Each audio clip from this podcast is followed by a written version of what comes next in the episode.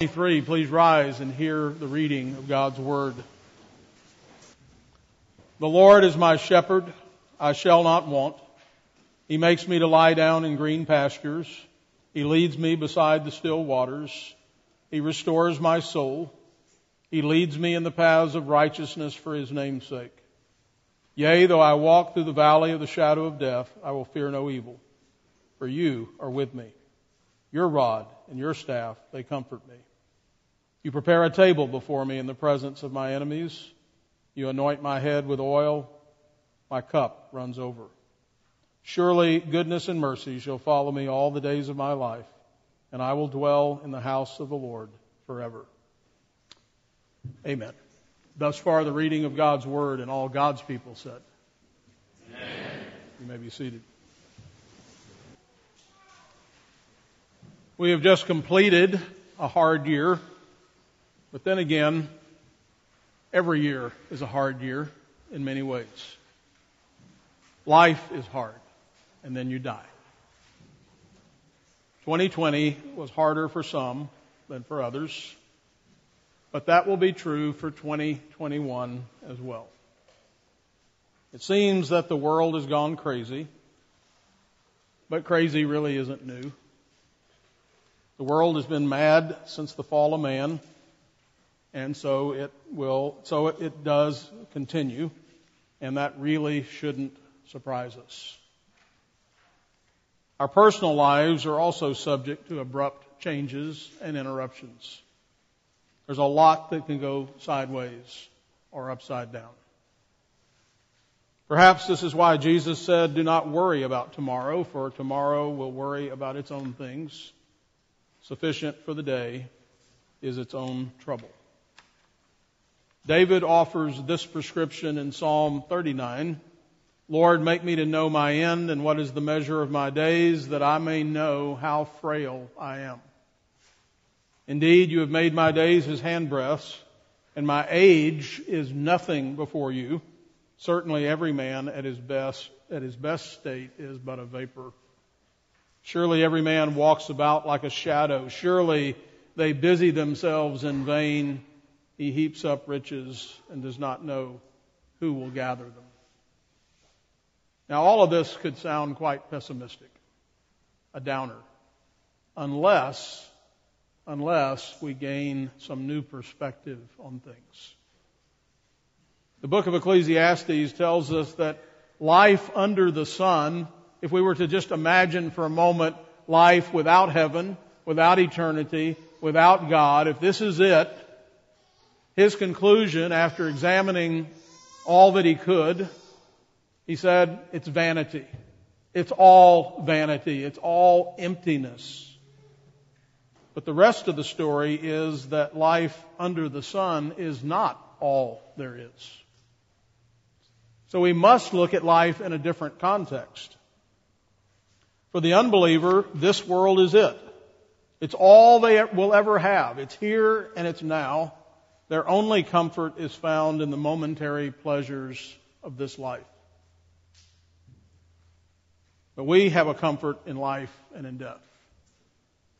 That I, with body and soul, both in life and in death, am not my own, but belong to my faithful Savior Jesus Christ, who, with his precious blood, has fully satisfied for all my sins and redeemed me from all the power of the devil, and so preserves me. Without, without the will of my heavenly Father in heaven, not a hair can fall from my head.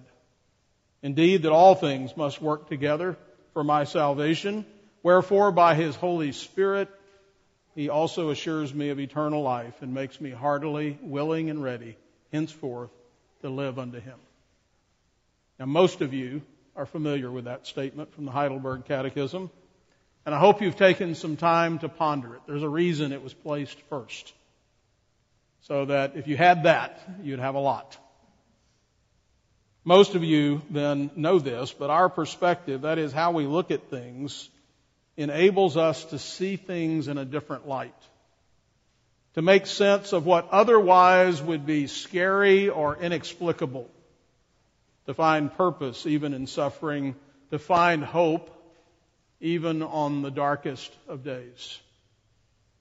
The 23rd Psalm is perhaps the most famous and familiar of all the Psalms, if not all the Scriptures. Yet many who can recite it have no genuine claim to it, and many who do have a claim to it fail to make use of it. It is short and to the point. It is easy to remember, and it's easy to pray. So let's walk through the lyrics of this simple but profound song and be reminded. Perhaps as we travel this familiar path, you will see some new things. The Lord is my shepherd. The word Lord in the English translation of the great uh, is translation is of the great Old Testament personal name of, for God, which is Yahweh. This name was first disclosed to Moses at the burning bush, as told in Exodus 3, and then repeated more than 4,000 times in the pages of the Old Testament. The name literally means I am who I am. It is an inexhaustible name. Uh, like its bearer, chiefly it refers to God's timelessness on the one hand and to his self-sufficiency on the other. Self-sufficiency means that God needs nothing. He needs no wisdom from anyone else. He has all the wisdom in, in himself. He needs no outside power because he is all powerful, nor is he accountable to anyone. He answers only to himself. Timelessness means that God is always the same in these traits or these attributes. He was like this yesterday. He'll be like this tomorrow. He will be unchanged and unchangeable forever. He is the great I am. And so no matter the circumstances, God is never challenged. He's never surprised. He's never caught off guard. Moreover, this psalm opens with another very powerful and personal declaration. Yahweh is my shepherd. Whether it's the world gone crazy or just a Tuesday that's gone crazy, having a personal shepherd makes all the difference. Shepherds had to live with the sheep 24 hours a day and had the, ta- the t- their task of caring for them was unending. Day and night, summer and winter, in fair and foul weather, they labored, they nourished, they guided, they protected their sheep. The great God of the universe has stooped. He has condescended to take just such care of you and me. He is intimate with his sheep. He rules, he guides, he protects, he feeds, they follow, they love, they trust, they obey. There is comfort in knowing that we individually and corporately belong to Yahweh. The Lord is my shepherd.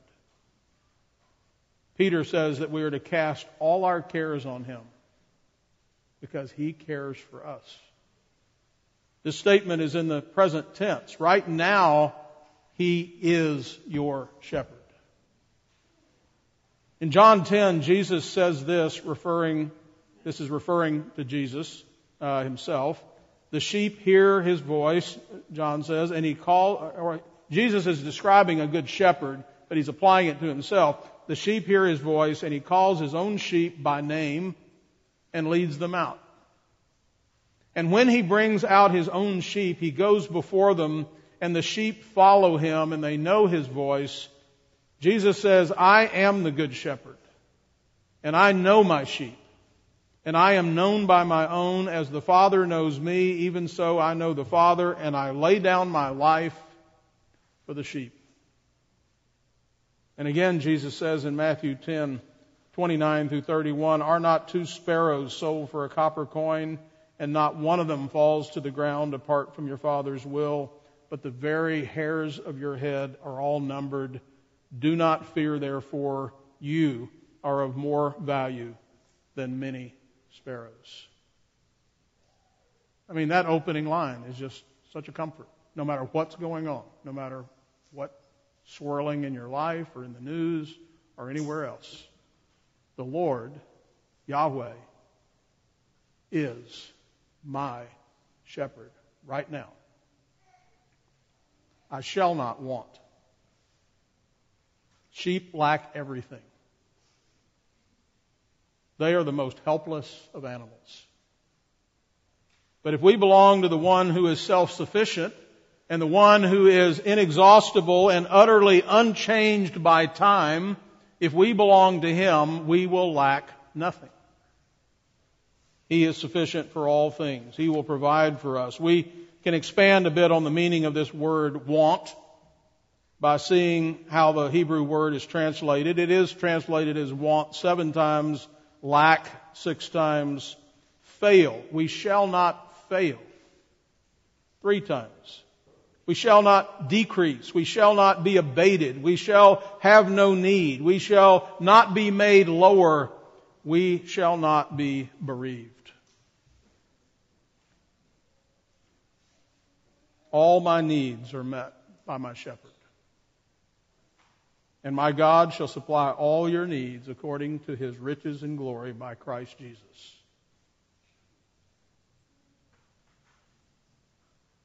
His grace is sufficient for you. Wealthy men might want, they often do, but not the person whose God is the Lord. Psalm 34. Oh, Fear the Lord, you his saints. There is no want to those who fear him. The young lion lacks and suffer hunger, lack and suffer hunger, but those who seek the Lord shall not lack any good thing.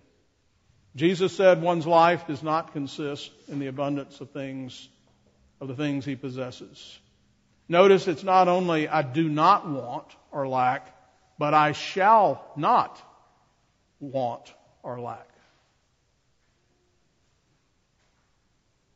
When John Newton wrote Amazing Grace for a New Year's Day service in his church, he specifically reflects upon the, on past grace, present grace, and the hope of future grace.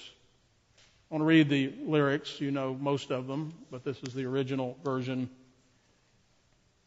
So, starting with the past grace, amazing grace, how sweet the sound that saved a wretch like me. I once was lost, but now I'm found, was blind, but now I see. 'Twas grace that taught my heart to fear, and grace my fears relieved. How precious did that grace appear the hour I first believed. Now note the transition to God's present grace. Through many dangers, toils, and snares, I have already come. His grace has brought me safe thus far, and grace will lead me home. And finally, Newton concludes with confidence in God's future grace. All the turmoil, didn't matter what was going on, here's how he looked ahead. The Lord has promised good to me. Is he working all things together for good? His word my hope secures. He will my shield and portion be as long as life endures. Yes, when this flesh and heart shall fail, and mortal life shall cease, I shall possess within the veil a life of joy and peace. The earth shall soon dissolve like snow, the sun forbear to shine.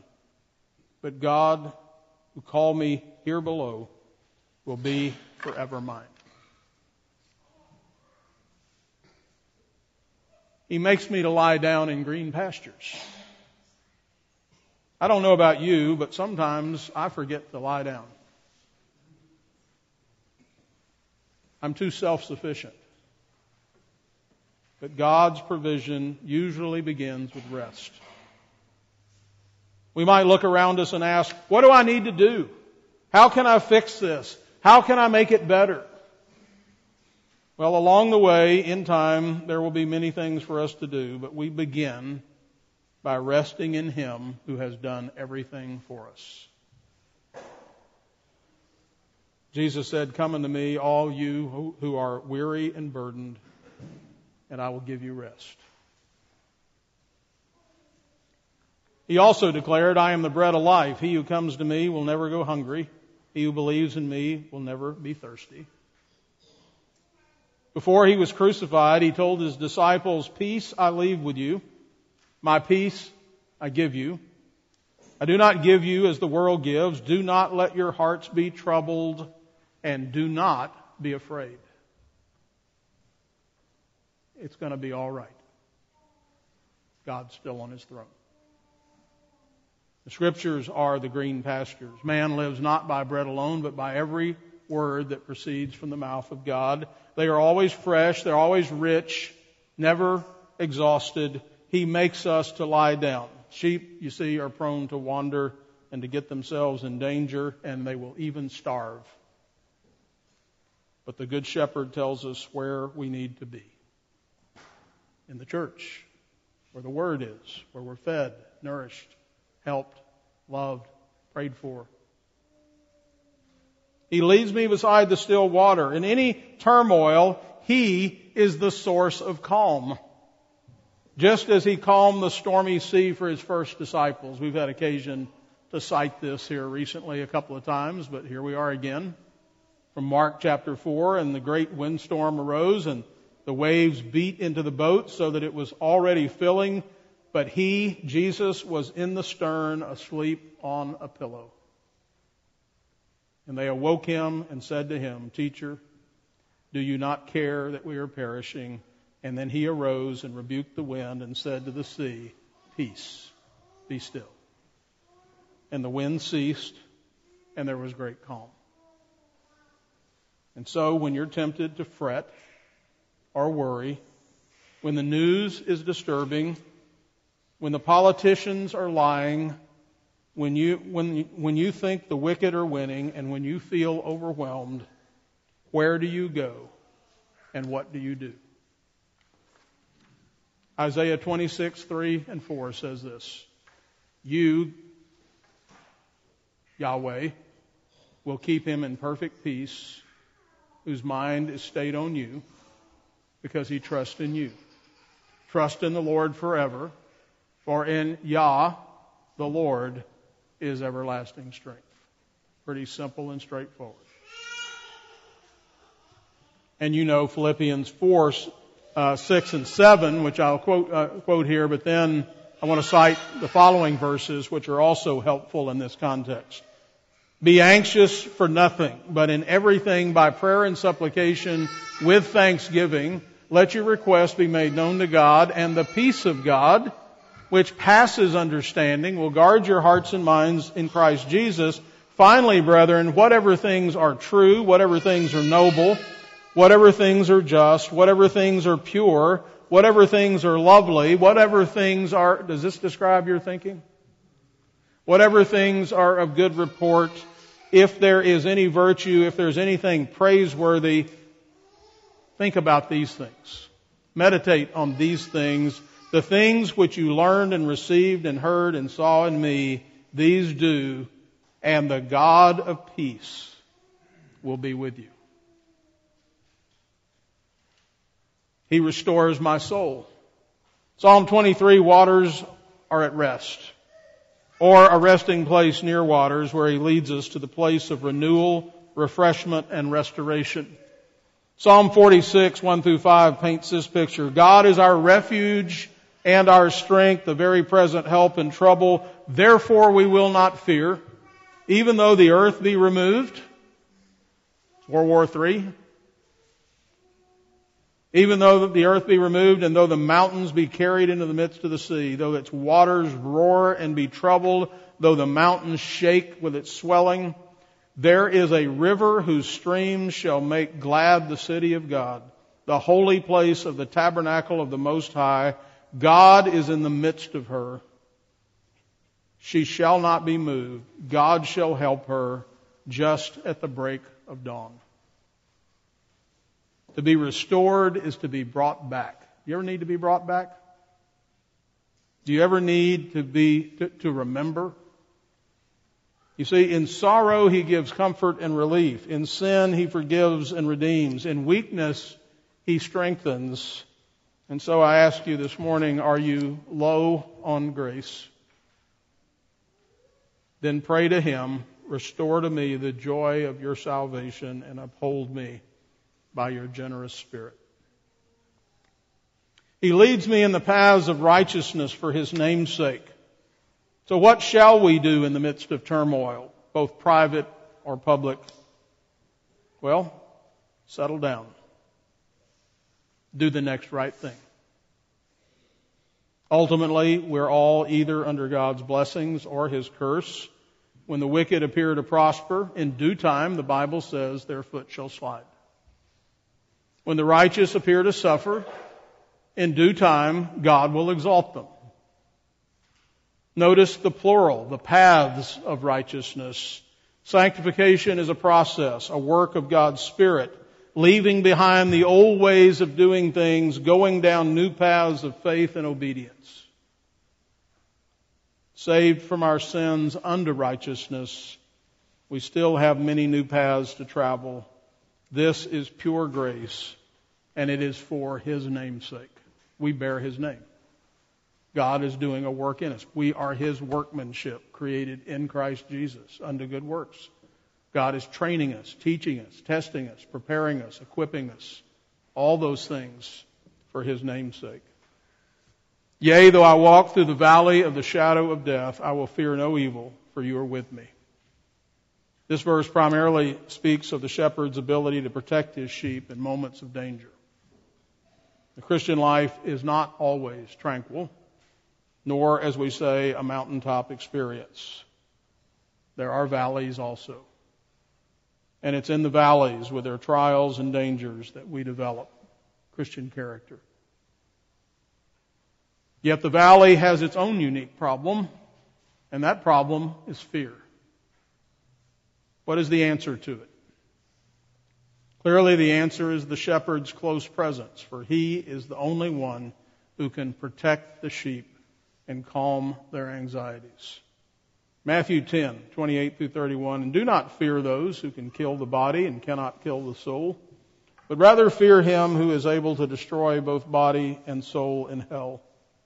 Again, are not two sparrows sold for a copper coin, and not one of them falls to the ground apart from your Father's will? But the very hairs of your head are all numbered. Do not fear, therefore you are of more value than many sparrows.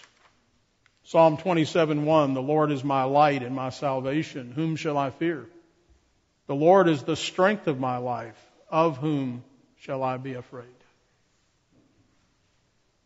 John 10 Jesus said and I give them eternal life talking about his sheep and they shall never perish neither shall anyone snatch them out of my hand my Father who has given them to me is greater than all, and no one, no one is able to snatch them out of my Father's hand.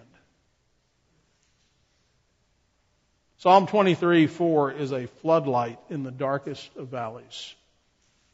From birth to glory, those are the twin peaks of our lives.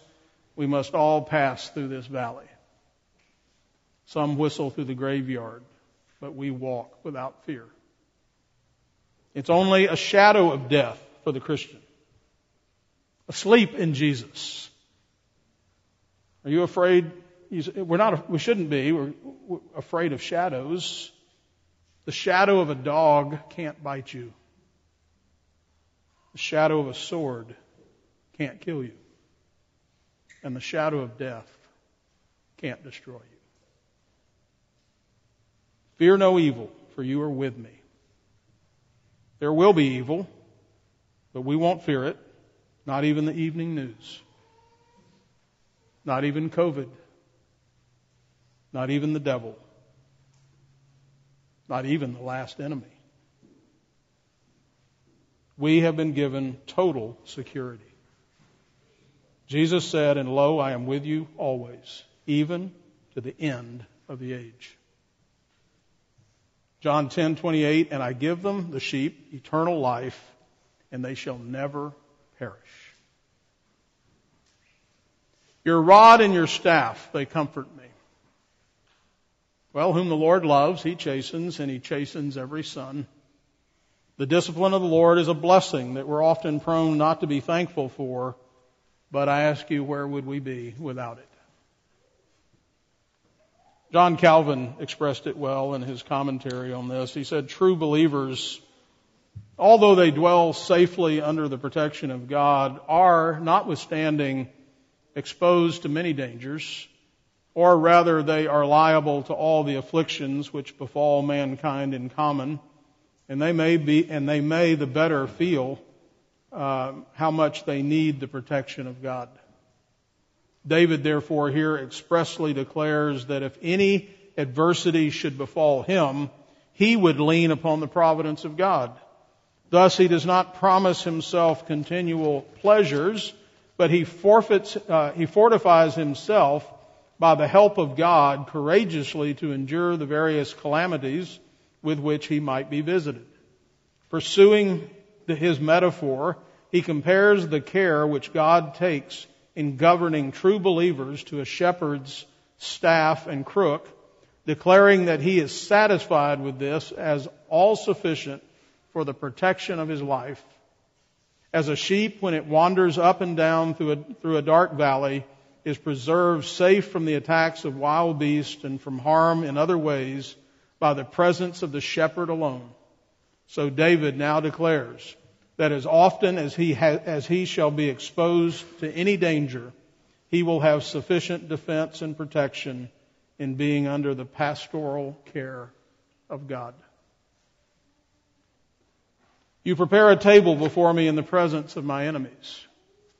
So David changes his metaphor here. Who or what are your enemies? We all have them.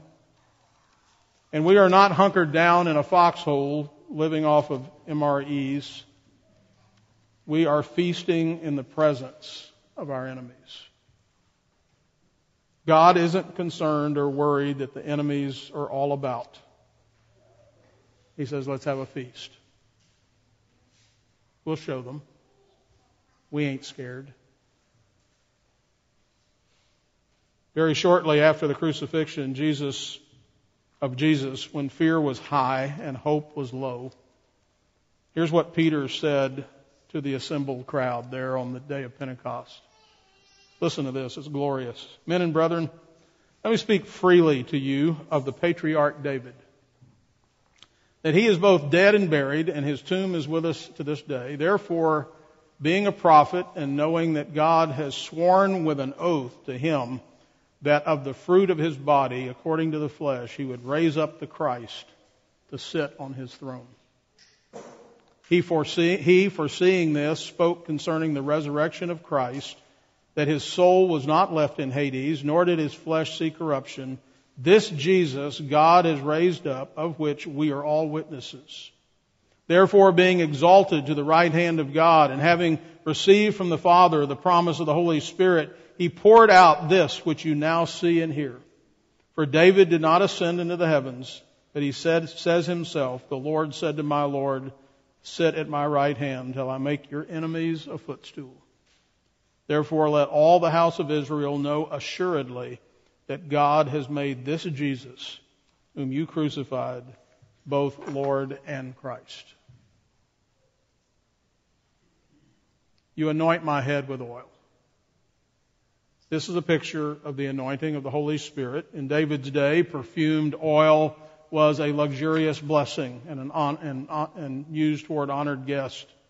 You'll remember from the Gospels that Mary came to Jesus having an alabaster flask of very costly, fragrant oil, and she poured it on his head as he sat at the table.